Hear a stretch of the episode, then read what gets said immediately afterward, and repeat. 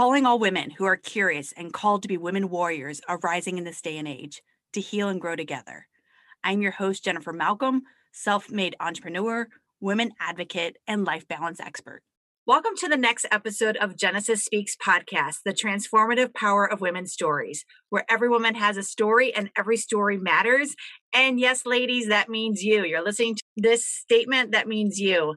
And today I have with me someone I've never met. We just literally met about five minutes ago in our pre production work, Kelly Ein. And I met Kelly, I believe, through a mutual friend, Claudia. Mm-hmm. Which again, I've never met Claudia, who's a mutual friend, Laura. So this is how the beauty of this network begins and and is cultivated. So welcome, Kelly, to the show today. Thank you so much. It's an honor to be here. And you're beaming. I love when people come in and you have this glorious smile on your face and honored that we can take time today to honor you and your story and to unlock more women's voices and hearts through the sharing of your story. So thank you. Thank you. I mean, it's always exciting. I I don't mind telling my story and getting personal, but like if somebody hears it and can relate in the slightest, it's it's exciting to me because I just want to help people that can relate even if they can't and just, you know, spread awareness and and empower people, women, you know. So good. So good. Yeah. I'm going to read a short bio we prepared for you and then we're going to just jump right into your story. Sounds great. All right. So, Kelly Ein is a recovery assistant for a nonprofit agency working with people who have mental illnesses. She is a single mother of two children and is a full time student seeking a degree in social work at Eastern Connecticut State University. Kelly is also an alcoholic, now sober for three and a half years. Beautiful. Congratulations. Thank you. And Kelly shares her story today to help other women affected by addictive behaviors to find their way to self love and self care. So, welcome, my friend. First, I want to say congratulations. Three and a half years. That is a long time. Yes. And very courageous. I just would like you to start at the story at any point where you feel is the, the beginning, and we'll go from there. Uh, yeah, that sounds great. Um, I am very open about my disease and my addiction.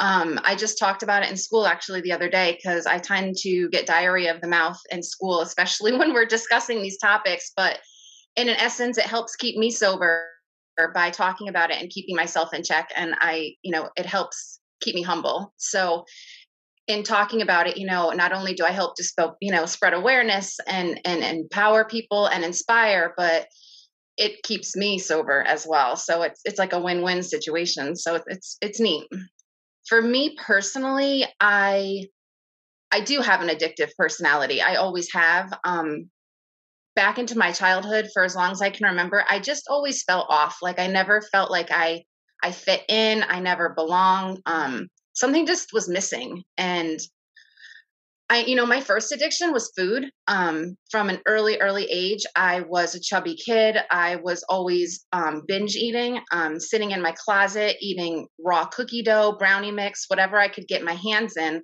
on. But the thing is, I was literally, I can remember being in my closet and eating it, you know, and hiding that from from my mom and my dad, and just in secret. So it's funny how that transformed into alcoholism and me hiding that as well. So it, it definitely has been a pattern my whole life. The alcoholism, I would say I didn't start drinking until my 20s. I went to Marist College in Poughkeepsie, New York, and it was kind of my first sense of freedom. My parents were mm-hmm. pretty strict, um, but I just got away. And I think the food and the alcohol just gave me some sort of feeling of control you know that that i could manage or so i thought. And you know i came from a history of you know not not a great childhood a very strict family um, but there was always this expectation of perfection. If you got a mm-hmm. it had to be an a. Um, like i said i was an overweight kid and i remember once my father telling my mom you know you need to do something about her. She's got the ass of a 40 year old and i think i was 13 you know what i mean? And and those things stick with you. And and my self-esteem is just shot my whole life. My mother would dress me because the clothes wasn't good enough that she wanted me to wear. I never had my own sense of identity. I didn't know who i was. Um, i had some traumas growing up. Um, you know, a couple of them were sexual. And then one, um, you know, at age 16, I found out that the man who raised me my whole life wasn't my father. So, and it's just all these, these, um, items just adding up to kind of like map out my life, you know, and I, I didn't know what to do with it. And my family would try counseling, but whenever I opened up in family counseling, I would go home and get in trouble. So that, you know, wasn't going to work either. Um, my dad was abusive um, to my mom and my brother, but he never hit me. I, I don't know why I escaped that, um, but that fear was always there. You know, I was always walking on egg, eggshells. I never knew when it was going to be my turn. So I, I definitely never had self love, you know? Yeah. And that was not the best environment for me. It was, it's a breeding ground for self medicating, you know? Um, so when I went to college, it was like, all these you know things at my disposal to be anybody other than me. You know it was like a fresh start. I didn't know these people. I was drinking. I was overeating still. I, I went to college and i was still a, a heavy girl.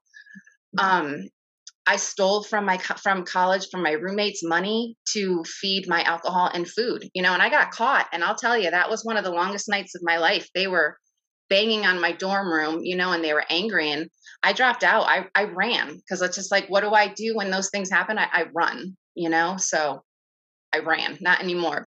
That it was just, I never finished college. I never finished anything. I, I never saw anything through because I've always felt like once someone got to know me, they weren't going to like me because I didn't like myself. I just never finished anything. Um, in college, I was drinking to blackout. I went to um, the Poughkeepsie Hospital quite a few times for um, you know, intoxication. But the thing with my drinking with my 20s is that it would be bad, but then I could stop for a little while and then it would be bad again and then I could stop for a little while. It it really didn't evolve into what it was before I got sober until my 30s. Um but you know, when I got pregnant with Caitlin, Caitlin's 16 now, my my oldest daughter, I, I drank the four, first four months of her pregnancy. I just it people would say think of it as a poison and I just it just made me feel better or so I thought, you know, and I thought that when I was drinking people liked me more. I was funnier.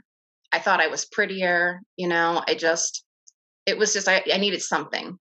When you were a child sitting in the closet eating your cookie batter or brownies and and hiding from that, was it because that you would have been judged you would have not been allowed you were would have been yelled at or was it just hey it wasn't a parental thing? And i think you you disclose it as you talked further about your relationship with your parents but was it self-inflicted or do you feel like because of the environment you were in that was a safer place for you to hide and be that's a great question i think um i think it's both actually I definitely um, was told that I was heavy and to eat healthy. Um, so I knew I was going to get in trouble. I knew it wasn't allowed. I would hide the evidence, you know. But on the other token of that, what I found out, you know, these past few years is that the sweets, the chocolate that I was eating actually sets off the same serotonins that fire in your brain as alcohol. So I, I kind of equate that it made you feel really good when you were eating it so drinking makes you feel really good when you're drinking it. And then there's that instantaneous guilt, yeah. you know, mm-hmm. and you're like, I'm not going to do this again. I'm not going to do this again. And it's just a cycle, it just becomes a cycle. And the other piece, perfectionism, because I've talked about that, that I've dealt with perfectionism throughout my life and and that was not instilled by my parents i felt like my environment i grew up in a in a very loving kind home uh, but somewhere in my mid teens, this I need to be a perfectionist. I need to get straight A's. I need to be the top of my class. And then realizing through my story when I shared in December, my date rape six years ago, and then that piece of layering that as long as I can be perfect, I do control. And mm-hmm. there's that piece of control that is this false sense of security, or maybe it's a flight or fight mechanism, but that many women are dealing with this and and what i'm hearing from you it's from multiple places and yeah, so yeah. mine i know came from some trauma that i experienced and pain that I experienced and some self inflicted choices that weren't healthy. And then it becomes this, well, I'm going to push forward in this perfectionist mentality, which is not healthy. And that's why I love Brene's book, uh, Gifts of Imperfection, and and following her work. But it sounds like yours was even, I mean, yours was triggered from your environment with your parents and their mm-hmm. expectations of your body image and your grades and mine wasn't and yet we still as you know adult college age adult women dealt with that same perfectionist poison i'm gonna call it poison because it's not healthy right, right. and and it's interesting how it manifests in different ways and i just wanted to make that comparison. Yeah that is interesting I, and i know a lot of alcoholics that don't have a traumatic background that say they grew up in very healthy you know family environments. It's it's it's some sort of internal struggle that you know women deal with and you're just trying to find ways to cope right.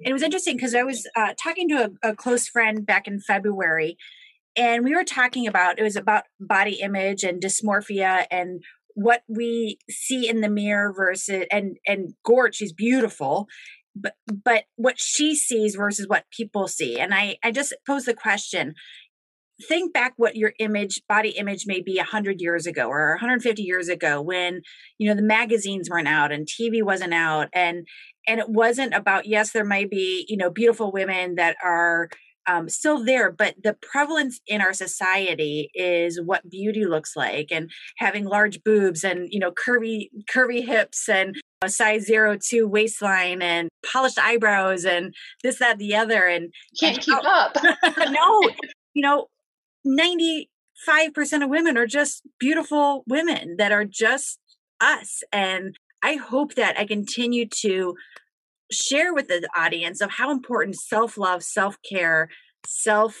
appreciation, how that changes the environment. And I think you were just starting to, to hit on some of that as well. Yeah, um, it's it's funny because some of the most beautiful women that I know, um, even if on their on the scale of society, gorgeous, I don't know the word that I'm looking for, but on their scale of beautiful, maybe they would fall somewhere in between.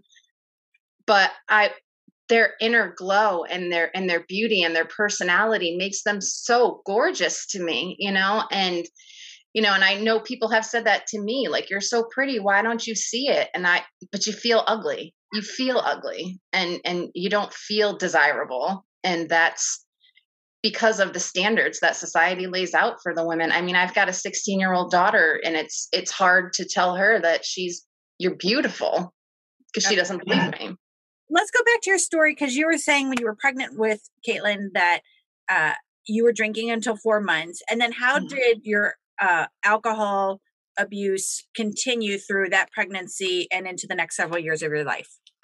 Sure. So I got pregnant with Caitlin with her um, with with her dad. Um, in 2003, um, I met at work, and we only knew each other like mm, a couple months, I guess. But we went out drinking, and I had um, a one night stand, and I got pregnant with Caitlin.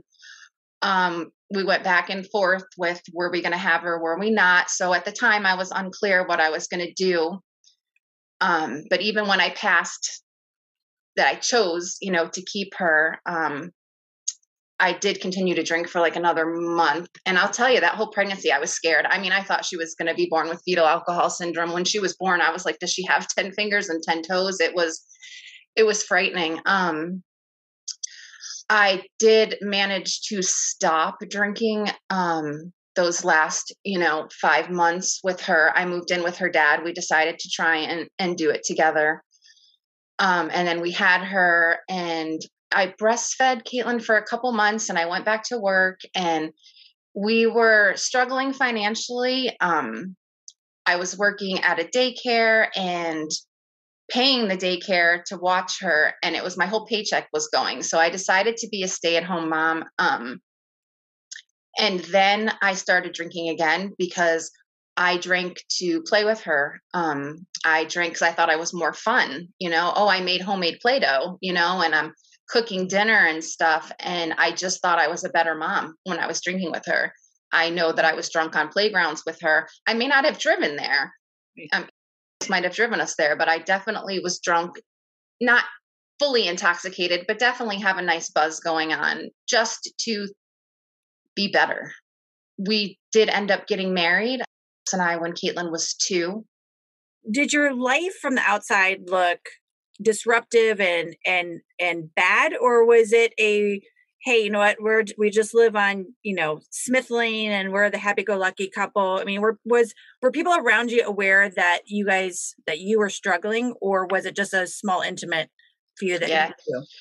No, I would say it was only um my mother, um, my new husband, and maybe my brother. Nobody else knew.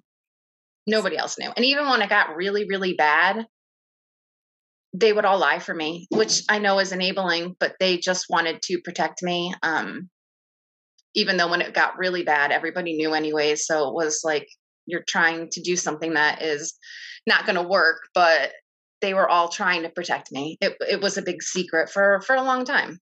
For you, was it easy to hide, or easy to hide because those around you who were close to you protected and lied for you? Um, it was easy for me to hide for a while. It was easy for me to hide until it wasn't. They did protect and lie for me for quite a bit, but also I kind of stayed to myself a lot, you know. Um and once I had my second child, once I had Chase, I kind of with Chase, I did not drink his whole pregnancy. Um I did not I breastfed him for a full year and I didn't drink. Wow. Which is amazing. But at the same time, it kind of validated my feelings that I wasn't an alcoholic. I, my life was not unmanageable. But the difference is, as soon as I picked up a drink, it was game on. As mm-hmm. soon as I felt any type of mind altering substance, I was right back to where I started. I did my best for a few years to not drink until five o'clock. That was that was a standard for me. I would get the kids to school. I would, you know, do their after school activities. But once it was, I would wait. I would wait I couldn't wait for five o'clock to hit. you know, you're watching the seconds on the clock and you're just kind of like, whew, now I now I can. And I know? understand though that that is where the disparity comes in of, hey, I can manage this because mm-hmm. I'm not day drinking.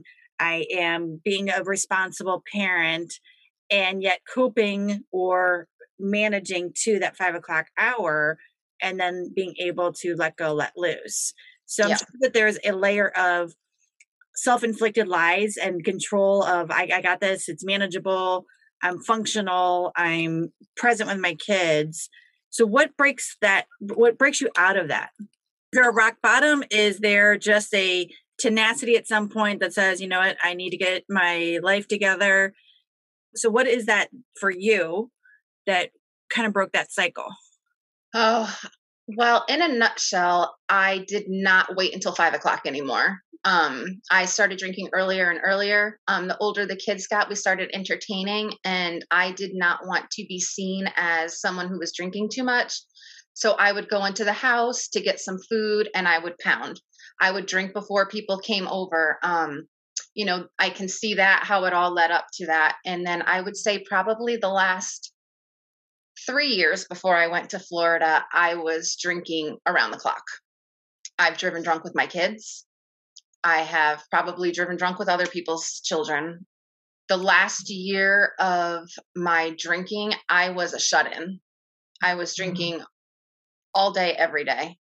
You know, you can take away my car keys, you can take away my credit cards, but I'm smart. I'm an, you know, I figured out a way. You're gonna take my credit card? Well, I got a checkbook, you know? Um, it's just I found a way. And at the end, it's just kind of like, I'm not going to stop you here. You know, if you want to drink yourself to death, just do it. I laid in bed probably that full year. I didn't see anyone. I didn't talk to anyone. My mom flew up from Florida a few times to help with the kids. She took the kids to Florida just to give them some sort of normalcy.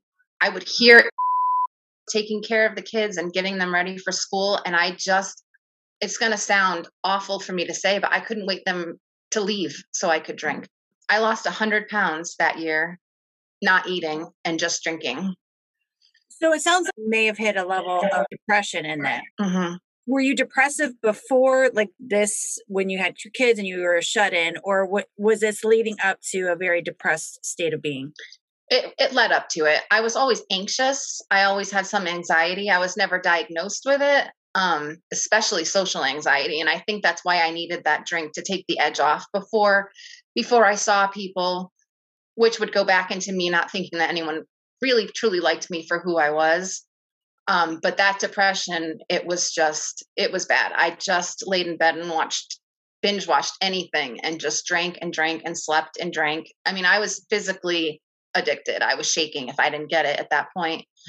Um, you know, we tried detoxing myself a few times. If if he did succeed and not allowing me to get alcohol, I would detox at home, just vomiting for for days, not knowing then that that is the most dangerous way to detox off of alcohol. You you can die. It's um detoxing off of alcohol like that is more dangerous than any other drug. Wow. Yeah, I didn't know that either. Wow. Um, so, you know, and I, he would say, you need to get help. You need to get help or I'm going to leave you. Um, he would say that so many times though that I viewed it as an empty threat because it never really happened. Um, and I would say, okay, tomorrow, I just need one more day, just one more night of drinking and I'll go tomorrow. Um, so, you know, we did, we tried. I went to a detox and I went into a 30 day program um, here in Connecticut. I think I was drinking two days later.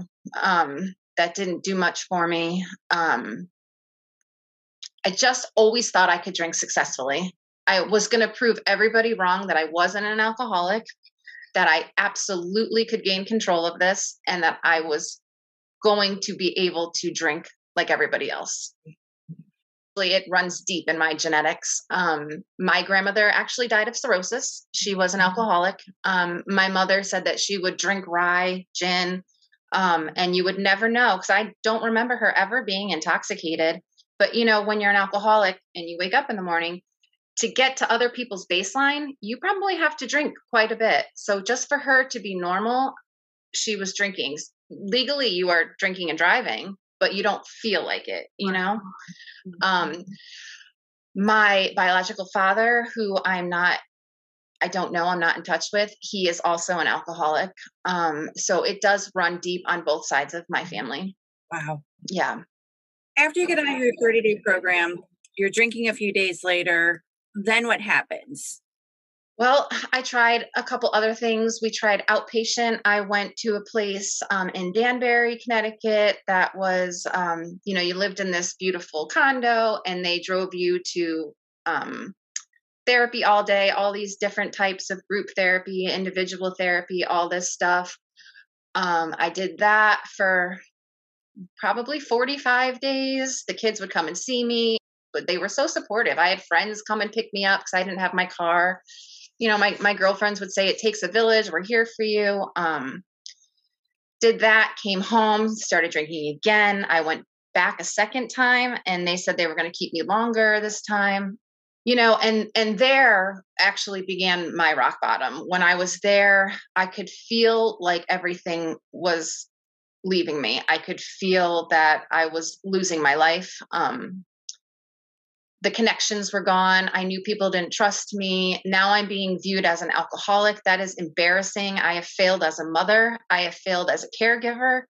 Um, I have no college degree. Like what what am I? I'm just a drunk, you know? What's what's my value? Like what am I giving to the world? You know, all these questions are going through your mind. So when I was there, you know, what's the perfect deflection? Well, another man is a perfect deflection for me. So even though I never cheated on my my husband, I certainly emotionally cheated. You know, here's mm-hmm. another addict who gave me attention and told me that I was pretty and I was thin and I wasn't an alcoholic. I just had a drinking problem. And that was everything that I wanted to hear, you know? Mm-hmm. I I was drinking during that program. I just never got caught. Um I went home and you know found out that I was talking to this man because he was texting me. Um, he was sure I was cheating on him. I, I never did physically, um, emotionally, yes. But I got home and he's mad at me now, you know, and he took everything away from me. And he said to me, and I'll never forget, he's like, I'm not buying you any alcohol. He's like, why don't you act like a real drunk and go drink the Listerine in the bathroom? Wow. And I sat there and I was like, I didn't know you could do that. so I tried it. Gosh. Yep. Yep. Um, so that, you know, he told me he was leaving me and all of this stuff. Um, and that was the worst six months of my life. That was nothing but drinking. That's when he gave me whatever I wanted, and I just drank and drank and drank until oh the last week in December, first week in January, um, which would be 2017 going into 2018. I was watching, do you know that show Dexter? It was one of these episodes, and for some reason, I was so highly intoxicated. I thought I was being hurt. And in the middle of December, I jumped out of our first floor bedroom window in nothing but my underwear and bra. I ran mm-hmm. to the neighbors and I told them that I had been um, physically assaulted. I was in psychosis um, at the time, um, you know, an alcohol induced psychosis. They called the police. He came over, you know, and and got me home. Like they didn't believe me; they were my neighbors and all this stuff. Um, but that night, I knew it was over. Um, the next day, I drank so much that called 911. He said that I had stopped breathing or my breathing had been labored. I went to a local hospital who said my blood alcohol level was a five. Yeah. And I was, I can tell you, I remember it. I was telling them I was sober. Um, and they they were laughing at me. I remember like i remember like it was yesterday. I i saw the nurse and the doctor talking poorly about me in the hallway. And i was just like i can hear you. Like that's so rude. Like how, how dare you? I'm sober. Let me go home. And they came in and they're like we apologize but like you should be dead right now. And you're standing up and talking to us. And remembering. That's how high my tolerance was. Wow. Yeah. I mean i i was drinking wine for years and then it went to boxes of wine because the boxes of wine you can't tell how much i'm drinking smart, right? So replacing the boxes before anybody knew. And then that wasn't enough. So I had switched to tequila and vodka on top of the wine and and all that stuff. So that night at the hospital, I just figured it was like another any other night that I'd been brought in. They knew me. They knew me there at this point. So the difference on this night though was in the ambulance ride i said to the um, emt i can't do this anymore mm-hmm. and I've never had suicidal ideations. Um, they took it as that. I'm assuming what I meant was I can't live like this anymore. But they took it as a as a threat against my life. Um, so they told me that I was now under their care for the next 24 to 72 hours. Um, they transferred me to the psych ward. And that was the best thing that ever happened to me. Had they let me go that night, I may not be sitting here today um, they they brought me upstairs and you know there was one nurse who came in and she's like i can't you know i just you don't look like an alcoholic and now you're mm-hmm. just feeding into me you know and it just show goes to show that nobody looks like an alcoholic you know right. half the women i know from from the rehab that i was at you know they don't look like heroin users you know? It's just you can't can't go off somebody's physical appearance. But another a social worker came up and she was like look you know your husband called. You can't go home.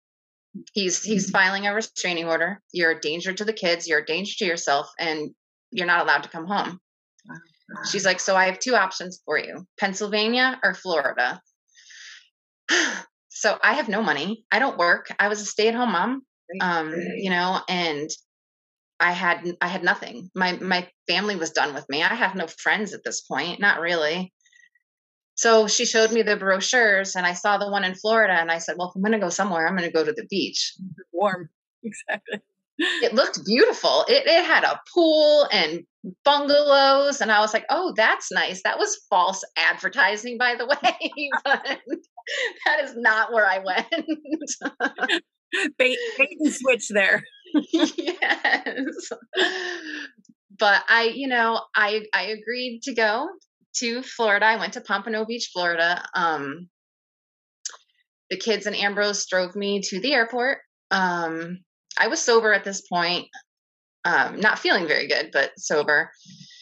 And Ambrose gave me a few dollars for a coffee of course, I found some place and I had a beer in the airport.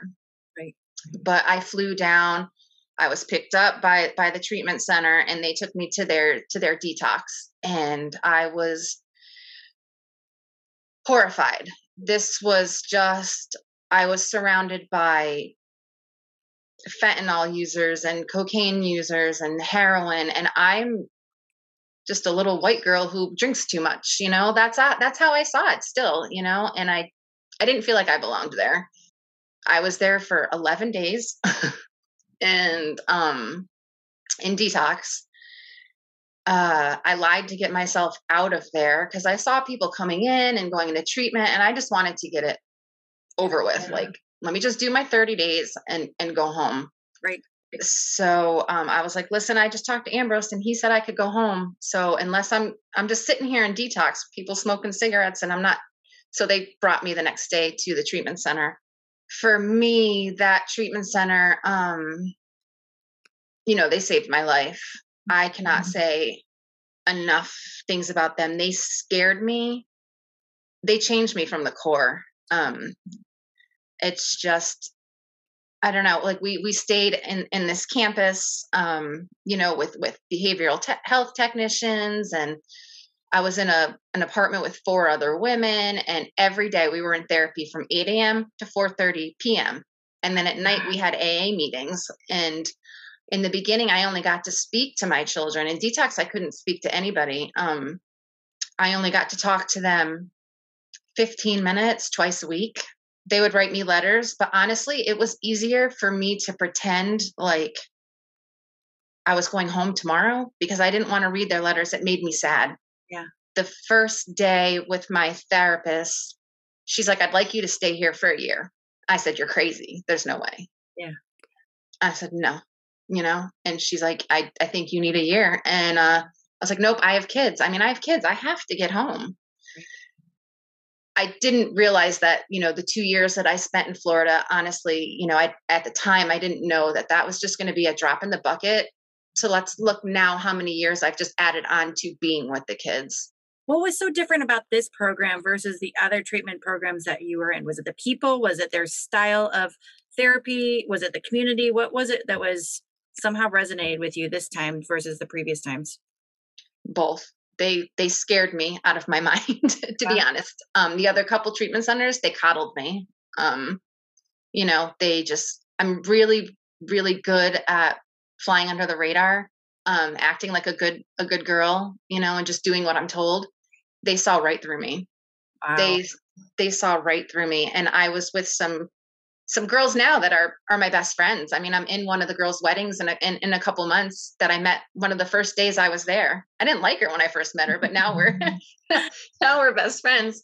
I was intimidated. I, I get intimidated very easily, um, and I kind of sheltered myself. But um, they were very very scary.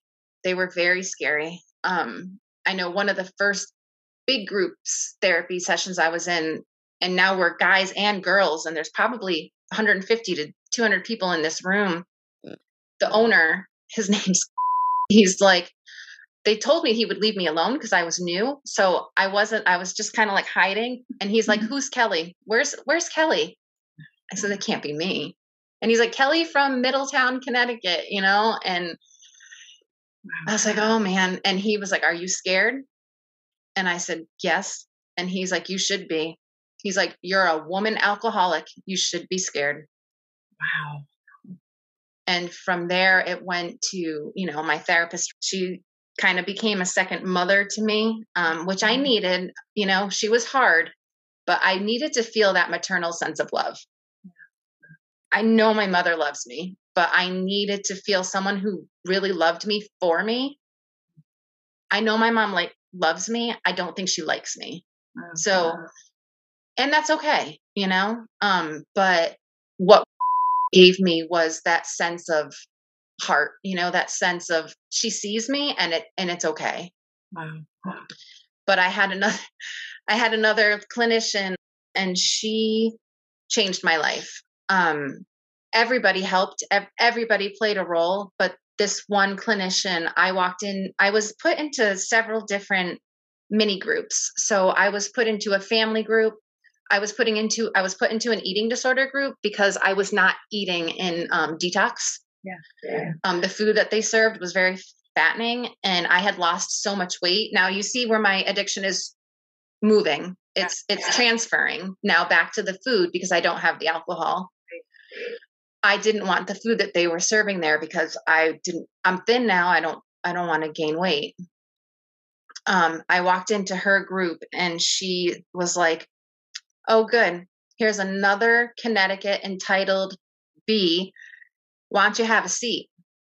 And, you know, I'm in my converses and my vineyard vines and I'm shaking in my in my boots and she worked on me for 3 hours.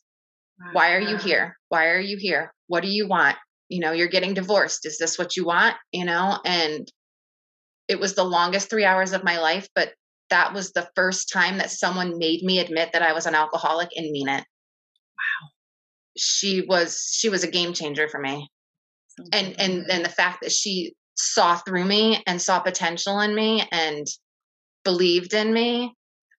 I know I'm getting emotional, but it's just like that was the first time that anyone ever really did that, you know? And and and the way she did it was to break you down in order to build you back up good. You know, and she had she had me admit I had even then, I think I was there about a month. I had no intention of never drinking again. Wow. I had no intention. She, you know, I thought I was going to get an apartment at home, be divorced, meet a new man, have my kids part time, not drink when I have my kids, and then drink when I don't. I fully intended that to be my life. And she made me admit that. And then, you know, I by the end of that day, I said, I need to break these generational curses. Don't I want better for my kids? You know, I said, I have to stop it here. I don't want any, my children at least, to go through what I'm going through. I was in their care in the lockdown. We weren't locked in, but essentially we were locked in um, for six, 60 days. Wow. wow. Um, and then I went into their halfway, into their sober living program so from there, um, you had to get a sponsor in AA. You had to be working the steps. You had to have a job, and um, you had to, you know, be tested. And and and at night, I had intensive outpatient treatment. So I did that for a few more months. I got a job at a local gym, making eight dollars an hour at the front desk, cleaning gym. Now I haven't worked in years, so that was humbling. And i'm walking everywhere. I, I don't have a car. In, in the florida sun living with five other women in a little house you know all different personalities you know old young. It's it's just it was a change for sure you know i'm i'm on food stamps at this point too so i you know walking to the grocery store to walk my groceries home it was a reality check for me. I mean, this this this was this was it. This was my life now. I don't want to miss that piece with your therapist that you said broke you down in order to build you up because mm-hmm. so many things I have a close relationship that I think part of the the way we built the foundation was already already had a break in it. And then when you build on it and then you start seeing, you know, unhealthy behavior or interactions, and realizing like all right i need to go back to core. Like where are we at on the foundational level? Because if i keep trying to build a friendship truth experiences on a broken foundation it's going to crumble. It's going to continue to you know topple yet if i'm willing to go deep to wounds and core issues and break generational curses or whatever that is and reestablish that foundation in order to then build upon that I honor a your journey and your your sharing of that, but also it sounds like an amazing facilitator who wouldn't let you get through or past your own lies or denial to get to that core, and that takes courage. It's like going into you know the pit of hell to face some of those and articulate that to someone and not just know it maybe in your heart or your head but to acknowledge that with someone that takes a, a tremendous amount of courage and i really want to honor you in that space Thank you. Yeah, it was not easy. No one's ever really spoken to me like that before. It, it was a lot of profanity. and it was cruel, but it was necessary. And from there, you know, we spent the majority of my time um, working on healing my inner child. Mm. Once, once, because you know, you can you can have a wound and put a band-aid on it, but it's not going to heal unless you right. rip it off. You know, rip the band-aid off and and and let the healing process begin. And for me, that was going into inner Kelly and finding out in my foundation what was missing. That's good. And start building myself back up. Finding new language and new vernacular and new a newness in everything. So and after, a new strength. And a new strength. No, and your resolve to stay committed and to stay in truth and in light and in integrity with yourself and your family and your friends and your AA sponsor and all of that. That's a lot of hard work. It was a lot of hard work. And it was, I'll tell you, one of the hardest things for me personally, yes, working on myself and fixing myself. But one of the things that hurt the most was knowing that life went on without me at home. Mm-hmm. Kids are going on vacation. They're doing all these things up here without me. Um, my ex started dating one of my friends while I was gone. Moved her into my house within months. Wow. Taking care of my kids. This is a woman that I trusted and I was only three months sober, four months sober, you know? Actually, I was probably six months sober. I was on step four. Okay. So, but still not not sober enough to to want to be handling all of these like, things in my life, you know, all these all these stressors. So then how long were you in Florida versus then I think that you moved back north? I did. I um I've been home now for a year. It's been a year April 1st. I was in Florida a total of 2 years. Okay a total of two years. I stayed with their sober living facility. I worked, I saved my money, um, and would fly home, see the kids, see um, a football game or a cheer game or whatever, go back. I would spend my money, go home, save, and do that all over again. Um, at, at, my year sober, um, I had been saving my money because I got promoted to a house mom in the in the house that I lived. So once you become a house mom and you are a good role model, you you no longer have to pay rent. Oh, nice. So I was able to save um, some money, and I put down, you know, a little something on a studio apartment in Florida. But then I started working for the. They hired me, the treatment center mm-hmm. that I went through. Wow. Yeah. So um, they they won't hire anyone without a less than a year of sobriety. So um, on my year, I applied. Wow. And they they took me. It felt like home, you know. I I felt like that's where I wanted to be and I knew that I wanted I already felt that calling like I want to I want to help and I want to be around other addicts. You know, instead of just working a job at, you know, Publix or or Youfit, you know, I wanted to do something more meaningful for the first time in my life. Um so they did. They hired me and I and I worked there for a year um, and I bought a car. You know, it was a 2005 Honda Civic, but I wasn't walking anymore. so I had a job. I had my own apartment, a, little studio. Um, but things were changing, and I think that I was starting to feel more confident. Um, exercise is a healthy coping skill of mine now. I never got involved in a relationship. I never had a boyfriend. I really spent all that time focusing on me and I listened to everything people told me. They told me to my sponsor, my therapist, everybody. I listened and I did what they told me to do because I agreed that if if what they were telling me to do didn't work, I could always go back to my old lifestyle. But if what they told me was going to work and I had this beautiful life ahead of me, then what the heck, give it a shot. A real true, one true honest shot. Mm, that's good. You know? So was it super scary for you to make that transition from Florida back up to Connecticut, knowing that hey, you're leaving a lot of your support, your network, you have an apartment, a job. There is a there's a security there and a community that knows you, can call you out if they have questions that you have now working for and with and a lot of trust. Was it a huge like oh my like here we go in connecticut or were you really confident that you were called to come home no i wasn't confident at all and i don't think other people were either yeah um, i think they were proud of me and happy for me Um, my brother even said he didn't expect me to succeed as much as I have in this year of me being home. Um, I'm still scared. I'm still scared. I um, every day I have to work hard every day. I have to keep myself in check. Um, you know, there's days that I'm sad. There's days mm-hmm. that I'm happy, you know, and, and I don't have a partner. I'm I'm really focused on my kids and school and and um work and which is all wonderful great things you know but it gets lonely every once in a while. So you know i i tend to get into those pity parties but i have to remember you know and i and i talk to my higher power because that's one thing that i lacked my whole life. I never had spirituality you know and that is one thing that i tap into.